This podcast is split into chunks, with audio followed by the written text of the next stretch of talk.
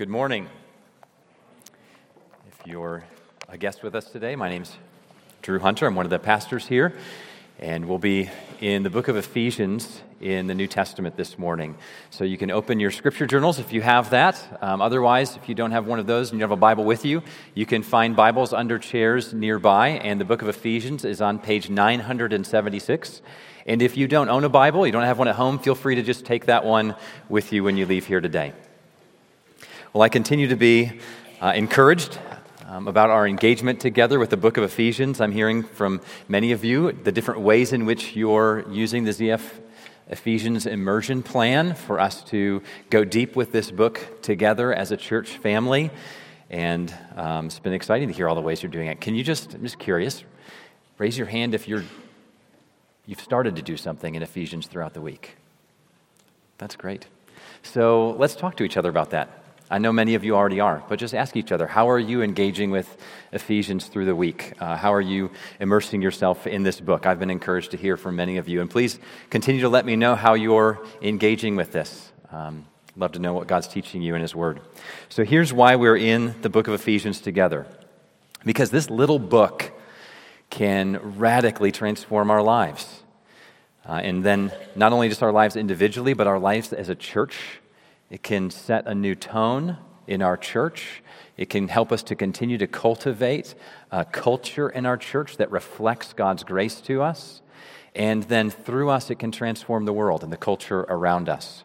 So, this is a compact book, but it's comprehensive. It shows us that the gospel, this message of God's grace for sinners, is deeper than we may have thought before, and it has implications for every single aspect of life.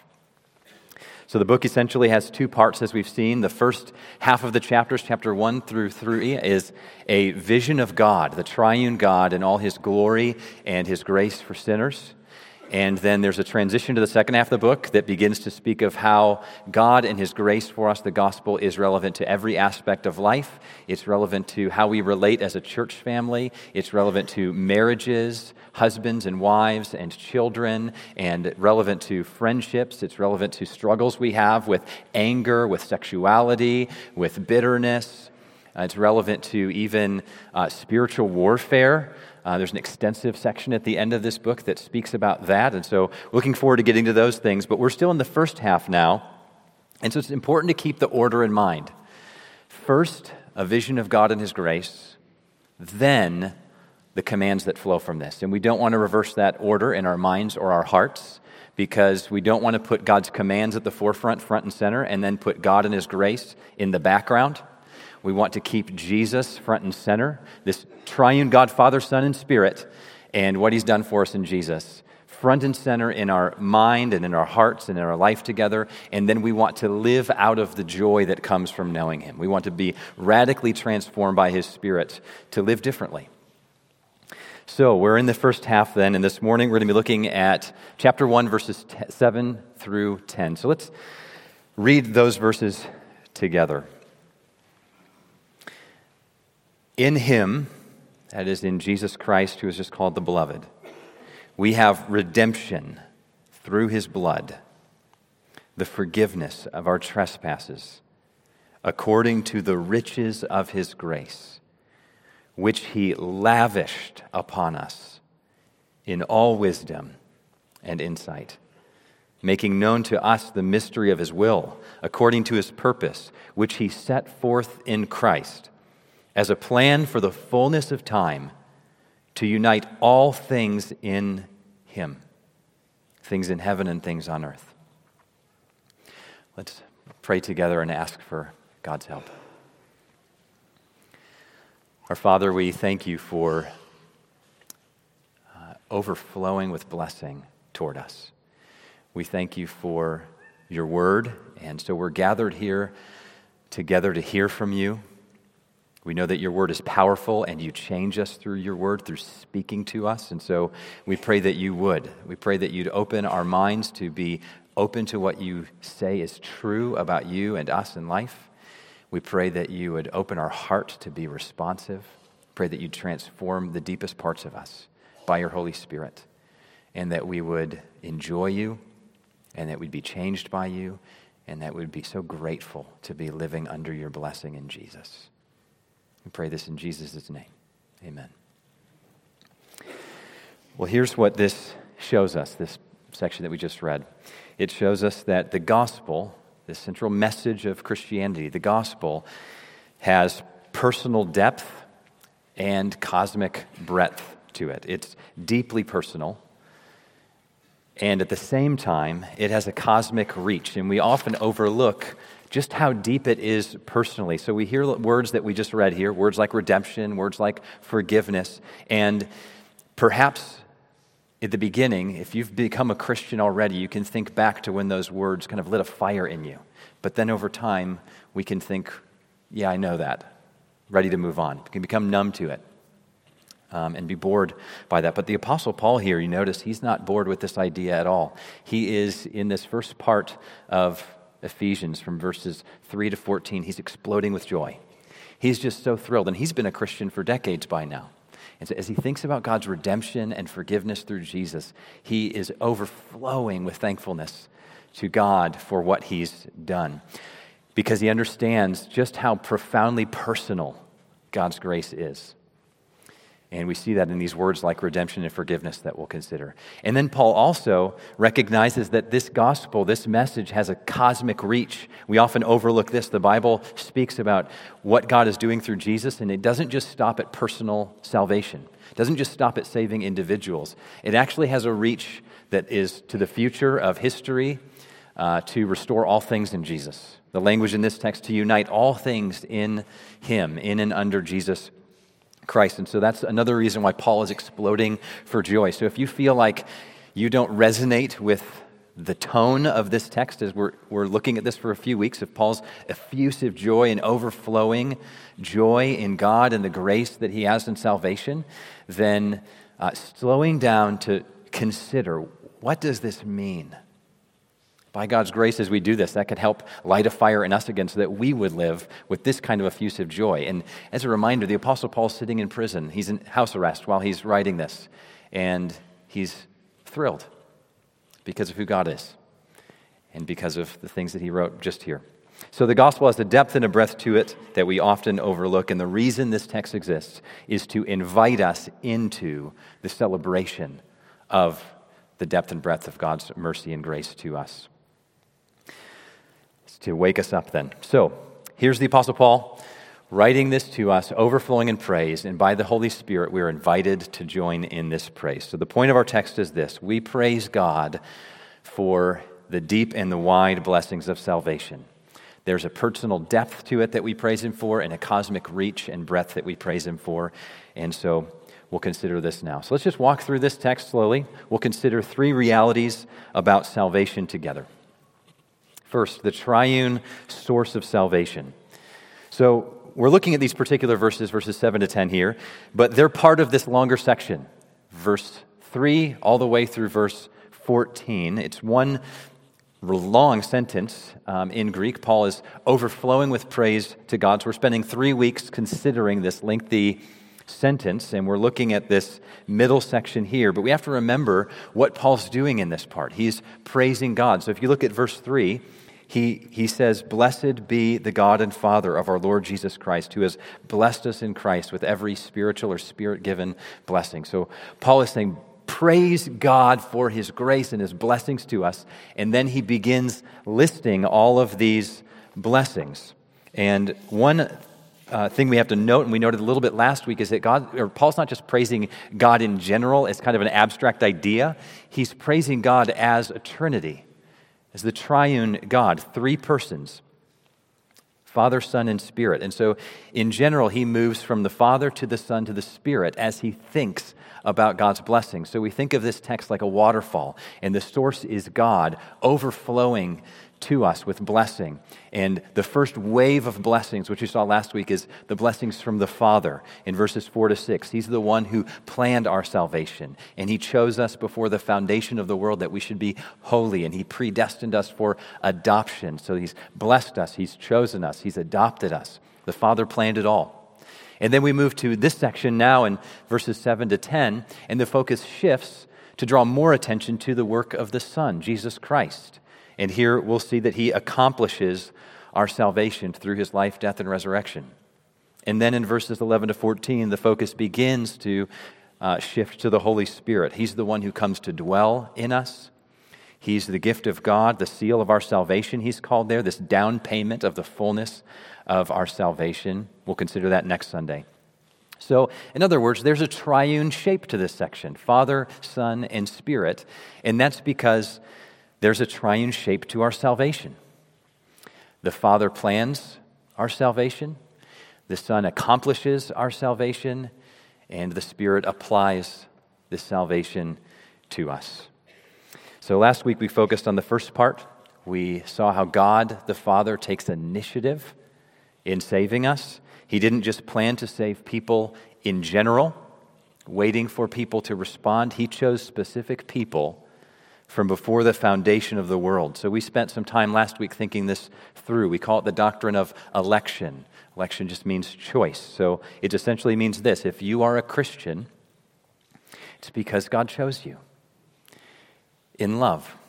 He set his heart of affection on you. Uh, God the Father loves all people. And we learn here that he has a special choice and affection for some by sheer grace. The only reason we choose God is because He first chose us.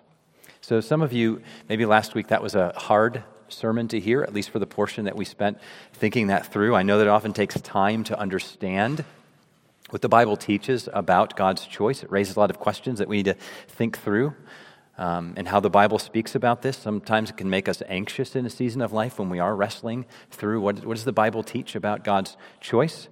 But I also know that for some of you, I know last week's sermon was incredibly encouraging. And I had conversations with uh, many of you about that. I've heard how thankful you are for God's mercy in choosing you. And some of you shared that when you learned this, um, at some point in the past, it thrilled you. You were so encouraged by it. And so I just want to share a quick note for parents.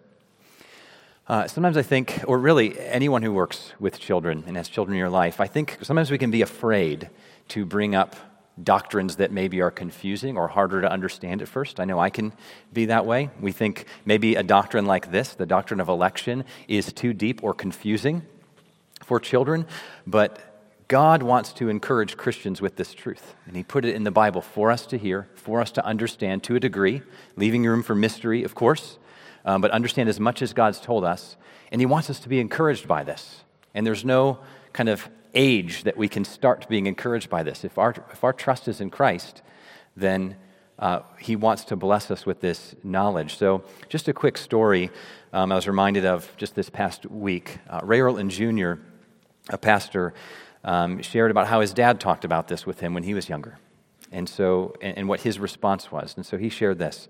He said, One day when I was 11 or 12, while we were doing yard work outside, I can't remember the context, my dad stopped, looked me in the eyes, and said, You know, Bud, before time began, God chose you.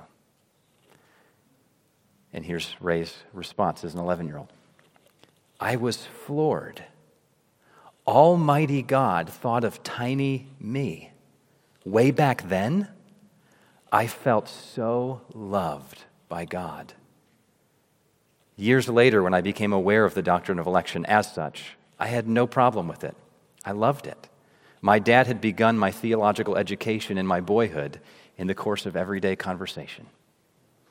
So that's an example to me and a model for us to speak freely about the truths of the Bible um, and to instruct children as well. So I hope that encourages you as well. But this morning, we're going to move uh, past that section, and the shift is going to um, move to the Son. So it moves from how the Father planned our salvation to how the Son accomplished our salvation. And this is the focus um, not only of verses 7 to 10, but it really is throughout this whole section um, in verses 3 to 14. So the Son's mentioned explicitly 13 times here in these verses. The most repeated way of referring to him is with this phrase, in Christ. So just look down at verses 3 to 14 with me and just let's scan it together. Just want to draw attention to that so that we can just see how pervasive this is. The middle of verse 3 The Father has blessed us in Christ with every spiritual or spirit given blessing. Verse 4 Even as He, the Father, chose us in him, in Christ. Verse 5 He predestined us for adoption as sons through Jesus Christ. Verse 6 To the praise of his glorious grace, with which he has blessed us in the beloved. That's Christ, the Son. Verse 7 In him, in Christ, we have redemption through his blood. Verse 10 The Father has a plan for all of history, and that is, verse 10, a plan for the fullness of time to unite all things in him, things in heaven and things on earth. Verse 11 In him we have obtained an inheritance. Verse 13, in him you also, when you heard the word of truth, the gospel of your salvation, believed in him and were sealed with the promised Holy Spirit. So that's a lot of repetition. Must be important.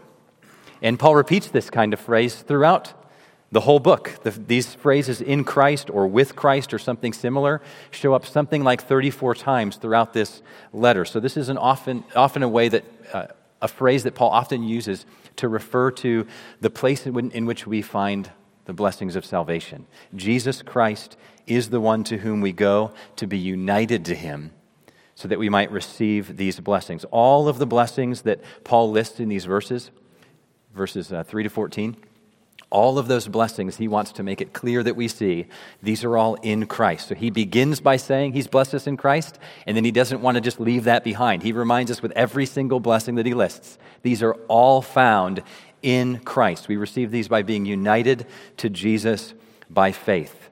And so this is a truth that we refer to as union with Christ. So you, that's a new phrase to you. I encourage you to write it down. Um, union with Christ. It's often referred to in the Bible with this kind of language of being found in Christ or being united to Christ or with Christ or in Christ. Here's one way to think about it it's like a marriage union. Um, at a marriage ceremony, a man and a woman uh, form a bond, a sacred bond together uh, with covenant promises, and God joins them together as one. The two become one flesh, as Genesis says. They're bound together, and everything that was the bride's becomes the husband's, and everything that was the husband's becomes the bride's. They're now one, they're united, they have all things in common. Except in our case, it's often true that we actually have no idea of the magnitude of the blessings that we actually get when we begin to trust in Jesus. So we're, we're like a wife whose new husband sits down on the honeymoon and says, Now, I just want to share something with you. Um, I, this island that we're on for honeymooning, it's mine. Um, and I have $20 billion. And I'm technically a prince, little known nation. Um, and a wife would be floored to find that out. That's kind of what it's like to grow as a Christian. Uh, we just find out more and more just how blessed we are to be united to Jesus, our husband. So, all the blessings of our, salvation are found in Christ, and they come to us through union with Him. The second reality of salvation is the personal depth of this. This is the blessing in verses 7 to 8. Verse 7 says, In him, in Christ, we have redemption through his blood, the forgiveness of our trespasses. So the word redemption refers to being set free. It, it refers to being set free from slavery because some kind of price was paid, a ransom was paid. In the ancient world, this was often used to refer to the release of a slave. If someone was able to pay a certain amount, a ransom price, then the slave would be able to go free. So redemption was always costly. It's freedom at a price. In the Old Testament, the greatest picture of this was Israel's redemption from slavery.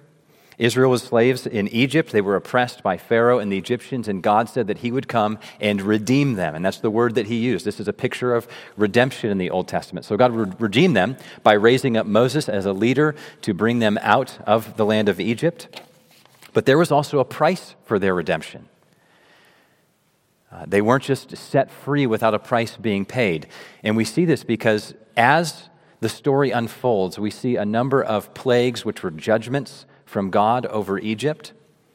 And in the final plague, the last one, is the death of the firstborn in every home. That plague wasn't just for the Egyptians, it was for everyone in Egypt, every household in the land, whether they were Egyptians or Israelites. And so on that night, God gave Israel instructions, and He said they needed to sacrifice a lamb. And if they sacrificed the lamb and then put the blood on their doorpost, it was a picture of taking refuge behind that, under that, the blood of that lamb, then God would pass over them and they wouldn't be struck with this plague. In other words, there's a price being paid. God was teaching them a lesson that they, to be spared his judgment, uh, needed to have a price paid as well. They needed to have a sacrifice, they needed a substitute to die in their place so that they might be spared. So from that day forward, Israel would celebrate that. They'd celebrate that evening by sacrificing a lamb in order to remember how God spared them because they were sinners just like the Egyptians. And they didn't deserve that rescue. It was sheer grace. And so they sacrificed the lamb to be a ransom price. It was, it was the payment. And the point is that Israel was sinners just like Egypt, and God was teaching them a lesson about a greater sacrifice that was to come that would actually cover sin, that would actually be a substitute for us. And so now look at verse 7 again in light of that. In him, in Christ, we have redemption through his blood, the forgiveness of our trespasses. So we need redemption, and we have it. And he says we have it through Jesus' blood and being found in Jesus. So when Jesus came, he used this redemption idea and this idea of paying a ransom to explain why he even came, what he came to do. We hear him speak about it in Mark 10:45 he said this that he came not to be served but to serve and to give his life as a ransom for many. So Jesus came with this single-minded focus to be the ransom price, to set people free, to die in their place as a substitute. He came to set us free from a number of things. Paul's drawing attention to one thing in particular here when he says the forgiveness of sins. But this word redemption is used throughout the New Testament for a number of things we need to be freed from. We need to be freed from the power of sin in our lives. How often have we felt just enslaved to some sin that plagues us, that we, we are sure at some moment we're done with? And then there it is again. We need to be set free. We need redemption through his blood. We need to be set free from the penalty of eternal death that we deserve. And he did it by bearing our sins on the cross. And so here's how this might correct or modify or expand our vision of forgiveness. This means that forgiveness is not free, it's costly. It's free to us, but it costs Jesus his life. Just like Israel went out of Egypt for free, but it cost the life of those lambs. Those lambs were an illustration of the true sacrifice to come, Jesus. So here's what this teaches us then.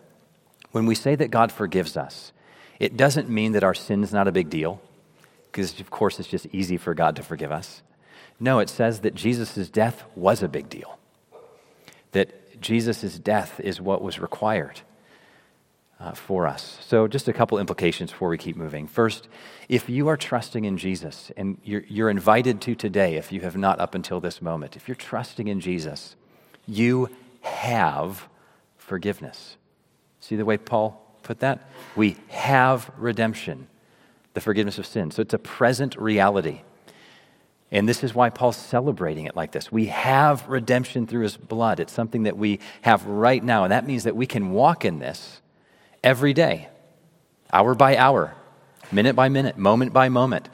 Some of you may have a deep awareness of guilt from time to time or all the time. Maybe you have a fear of being caught or found out in some way. An awareness of guilt is ongoing. Maybe you agree in your mind that God does forgive you, but you still feel this sense of guilt. In one way, you know that you aren't yet fully resting in Christ's forgiveness or that you've slipped from your uh, embrace of it as a present reality is that you're always trying to compensate for your failures failures you have a sense of guilt that about something you've done, and so you feel like you just need to do something to make up for it. You've got to be extra nice to people in your family or friends or at work, or do something to show God that, that you really mean it this time. And, and you can prove yourself maybe to others that you're not as bad as they might have think, thought you were. One psychologist made this profound observation about 70 years ago, years ago or so. He said this Guilt is fundamental to almost every human problem of the human personality. That's a strong statement. Guilt is fundamental to almost every problem of the human personality. And so here's what he went on to say it begets anxiety, it's manifested in the inferiority complex, and it follows resentment. Any counseling, whether it's religious or secular, that's going to succeed in helping people with their problems must know what to do with the problem of guilt. And so, this is why the gospel, then, when it's embraced, gives people such a sense of freedom and joy, which, which we see here in Paul, just overflowing with thankfulness because God has dealt with the problem of guilt.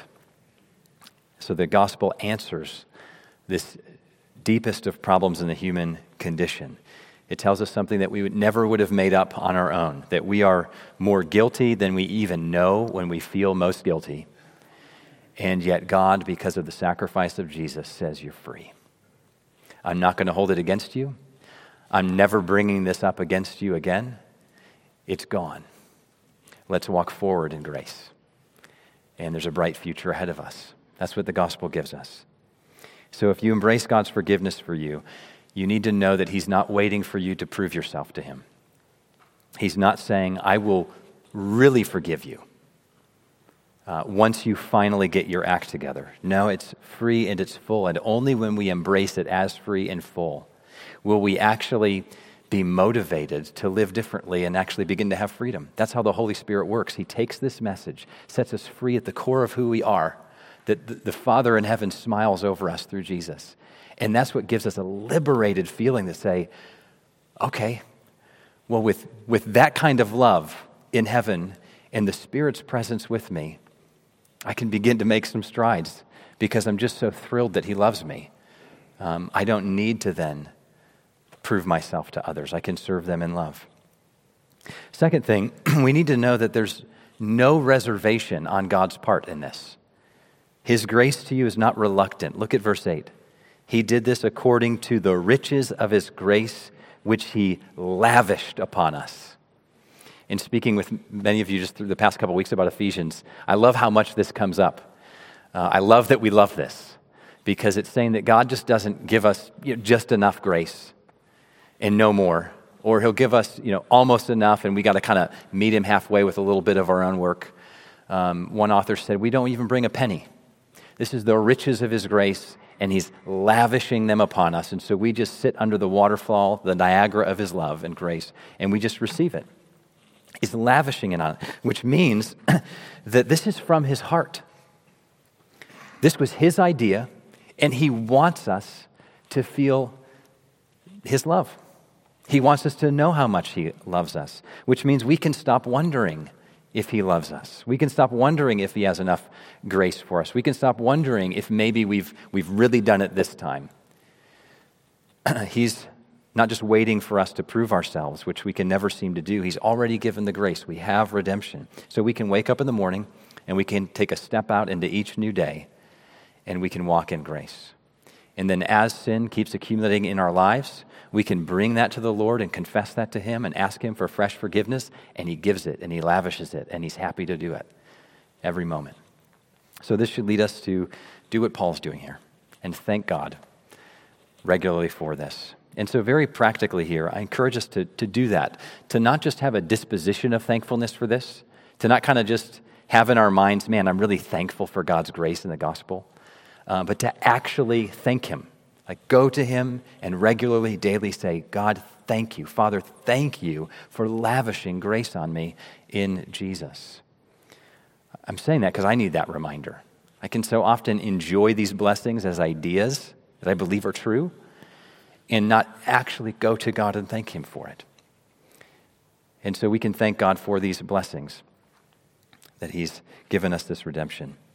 Third, so we've seen the source of this blessing, which is in God as a Trinity, and then this personal depth of it, and now finally the cosmic reach of salvation in verses 9 and 10. So read this with me.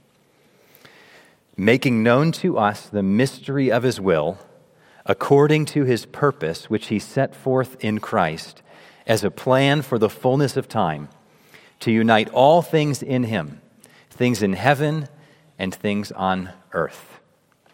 So he's saying here that God has a plan for history, that history has meaning. There's a purpose to history, and God is revealing it to us. This word mystery here doesn't mean that it's a secret that we can't know, it doesn't mean that this is mysterious.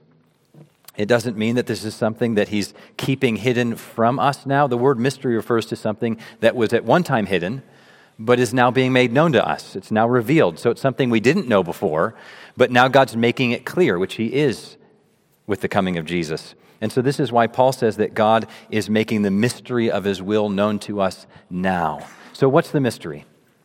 Well, right here it says it's the plan, God's plan for all of human history. It's a plan for what he calls the fullness of time. This means that God is not just watching history unfold, trying to make the best of it, intervening at points to make sure it doesn't go off the rails too much.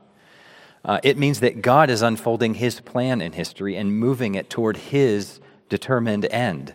He's not just hoping things turn out okay, he will make it so they do.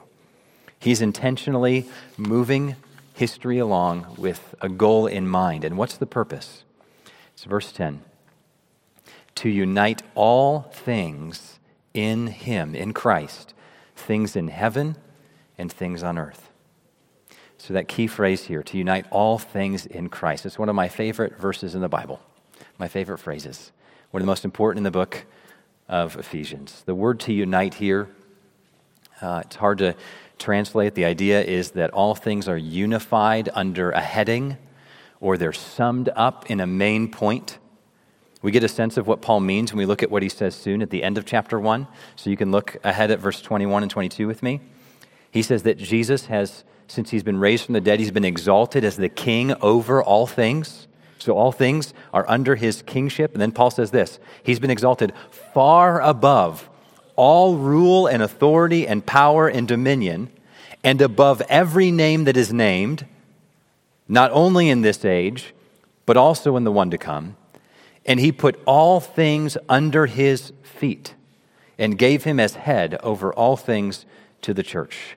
So I look forward to spending some more time in that in a few weeks. But the point here is that Jesus is the king, and everything is brought together under him, under his headship and authority. He's saying Jesus is like the head of a body, and he's the head over all things.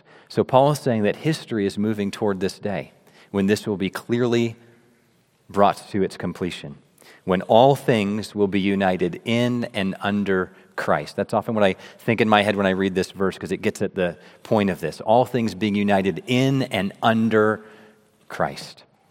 And he names two realms here. He says things in heaven and things on earth. He mentions heaven here, and we might maybe first think about the location where God dwells, where everything is all as it should be. Everything's perfect. But when Paul uses this word, he's thinking about the spiritual realm in general. You can see that's how he uses the word even in this letter here. So the things in heaven are the things in this unseen spiritual world, the, the spiritual reality, the spiritual dimension of reality, not necessarily a location out there somewhere else. And later in this lesson, he's going to be talking, uh, in this uh, letter, he's going to be talking about the spiritual forces that are part of this unseen realm that we're at war with as believers uh, the demonic world. And he says, he's saying then that all things will be brought under the headship of Jesus, even things in that unseen world, which means Jesus has the victory. Jesus is the king, and one day all things will be brought under his headship and acknowledge his rule, willingly or not. And the things on earth then refer to the reality that we see. Ephesians, it refers mainly to people. There's disunity between people right now. We're incredibly divided, uh, have been through human history between class and gender and ethnicity and cultural practices and preferences. We feel this in nearly every news headline. We feel it after 30 seconds of social media. And we sense it whenever we start reflecting deeply about even our own family relationships with the people we love the most. And what is God doing in Christ? He has a plan to unite all people together and to bring them together in and around Jesus. In chapter 2, he shows what this looks like in action. He talks about this hostility that was between Jews and Gentiles and how Jesus is bringing them together. They're being united together, they're part of the church together. In other words, where Paul's going with this idea is to a place where we can look around in a room like this and, and have the thought, I never would be here with all these people and share life with them if it weren't for Christ. He's brought us together.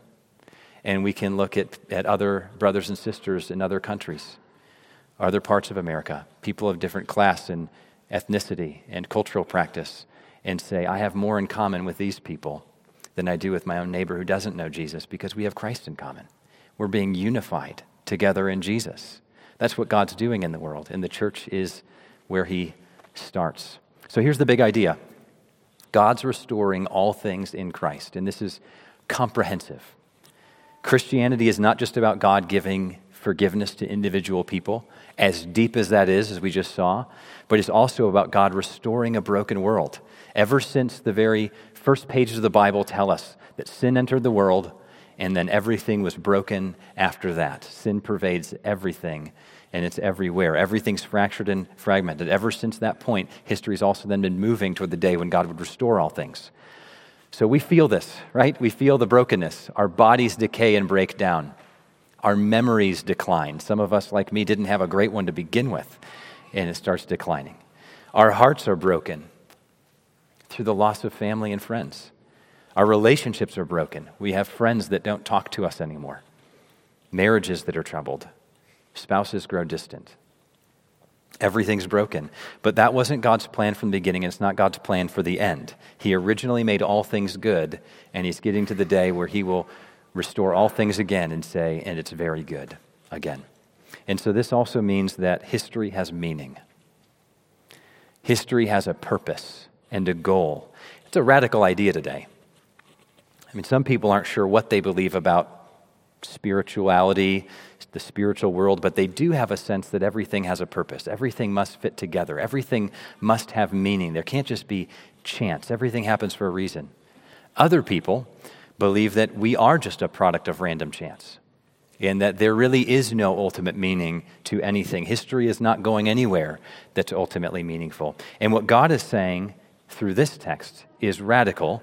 And this says that God is giving his people the blessing of knowing that history has a point. And he's told us what it is. We don't know exactly what everything will look like, but we can know that Jesus is the king and everything will be okay in the end because he's making a new creation with all of his people who trust in Jesus to live and enjoy him forever. So, this means that we can have a posture then in the middle of the brokenness of the world, in the storms of the world, in the political climate in America. We can have a posture of hopeful realism. Not wishful thinking, uh, not naive optimism, but realism, because this affirms that things are broken. This affirms that we're polarized in many ways. We, we don't need to pretend that people can all just get along if we all just talk about how important it'd be to get along. Uh, but it's also hopeful here because God is doing something about this brokenness in the world. He's doing what we could never do ourselves. So, thinking personally here, if the last few weeks have been maybe terribly hard for you and you feel just spinning out of control, uh, the Spirit is giving us this word this morning to stabilize us and give us a calm sense that everything will be okay. That Jesus is the King. He's lavishing grace on us through Jesus and He's going to get us there in the end. And the decisive feature of the future is revealed to us. Everything is brought under the headship of King Jesus, which also means, in our own kind of current climate, culturally, politically, we may feel as Christians like we're on the wrong side of history, as some would say, but we see that through this, the arc of history is toward Jesus. And if we align with Him, we're on the right side of history, even if it doesn't feel like it right now. So, a couple notes to respond. First, let's thank God for this. I already mentioned it, but let's thank God for all of this every day. I was encouraged, one of you shared that you, you pray every day to thanking God for the blessing of verses 4 to 6. You thank God for blessing you, for choosing you, for adopting you. And we can just continue on to this one too. Just walk through the blessings of this text and thank God together every day. That He blessed us, He chose us, He adopted us, He's given us redemption, the forgiveness of sins. He's lavished grace on us. History has meaning, and He's given it to us so we can be confident in Him. And then, second, let's reflect God's kindness to one another. You know, the first half of Ephesians, hardly a command in it, just one. Remember. It's all just enjoy God's grace. And so that's mainly what we're doing here in this first half of the, the book. But then the second half of the book begins to give implications. And it would be right for us to see where Paul is going in that, because even though the first half is all the lavish grace of God, um, the whole letter was meant to be read at one time, to see the grace and see how it applies. And so, as we trace forward in this letter to see what kind of implication should this have in our lives together, we see where he's going. And one of the places he's going is this kind of lavish grace of God should come at us and transform us in such a way that we begin to reflect that kind of lavish grace to one another. And I'm so encouraged that we see this here in our church. It's just, I'm so grateful to be part of a church family where I receive that grace from you and we express it to one another. So, encourage us all the more. Um, but we, we also are still broken in many ways. Um, and there's much more grace that we can lavish on one another within our marriages, within our families, within our church family. And so, an implication of this is to keep doing this all the more, to look for opportunities through the week to have a disposition of love and welcome and grace toward one another. Even explicitly, Paul takes this idea of forgiveness that he um, celebrated God for in the text we looked at here, and he says later, Forgive one another as God in Christ has forgiven you. So, if we've received this forgiveness, then we're called to forgive one another. And there's not one single person in your life or one wrong that someone's done to you that can be an exception to that command. And there's also not one person in your life or one sin against you that you do not have the resources by God's grace and the Spirit in order to be able to be empowered to forgive that person. Uh, so, as we receive God's lavish grace for all that we have done that we don't even know about toward Him, let's have a posture of grace and forgiveness to one another. And this is about bringing unity to the world, unity to the world as, as well. All things being united in and under Christ, in and under Christ. And especially then as we receive his grace and we reflect it to each other. So let's pray then and ask for the Lord to encourage us as we go that we might uh, celebrate his grace this week. I'll give you a, a couple moments for silent uh, reflection and thanksgiving as well before I close.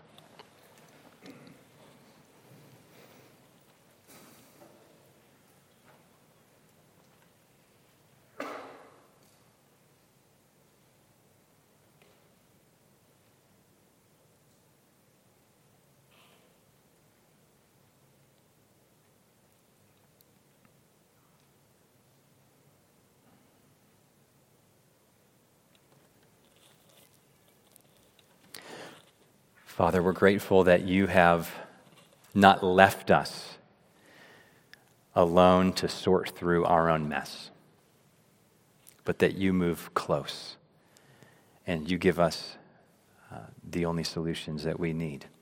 So thank you for doing what only you can do in our lives. Thank you for giving us redemption and forgiveness through Jesus. We thank you for revealing to us your purpose for history and so we pray that tomorrow morning, tomorrow afternoon, Thursday at six o'clock in the evening, as we lay down to rest every night, that we would, you, your spirit would bring to mind just how kind you are to us and just how much you've blessed us in Christ. And we pray that you would strengthen us to be able to even comprehend your love and to receive this more fully. And we pray that you would surprise us in coming days and weeks with just how much you can continue to transform our church community and get the attention of other people who don't know you, who are surprised to see your power at work among your people.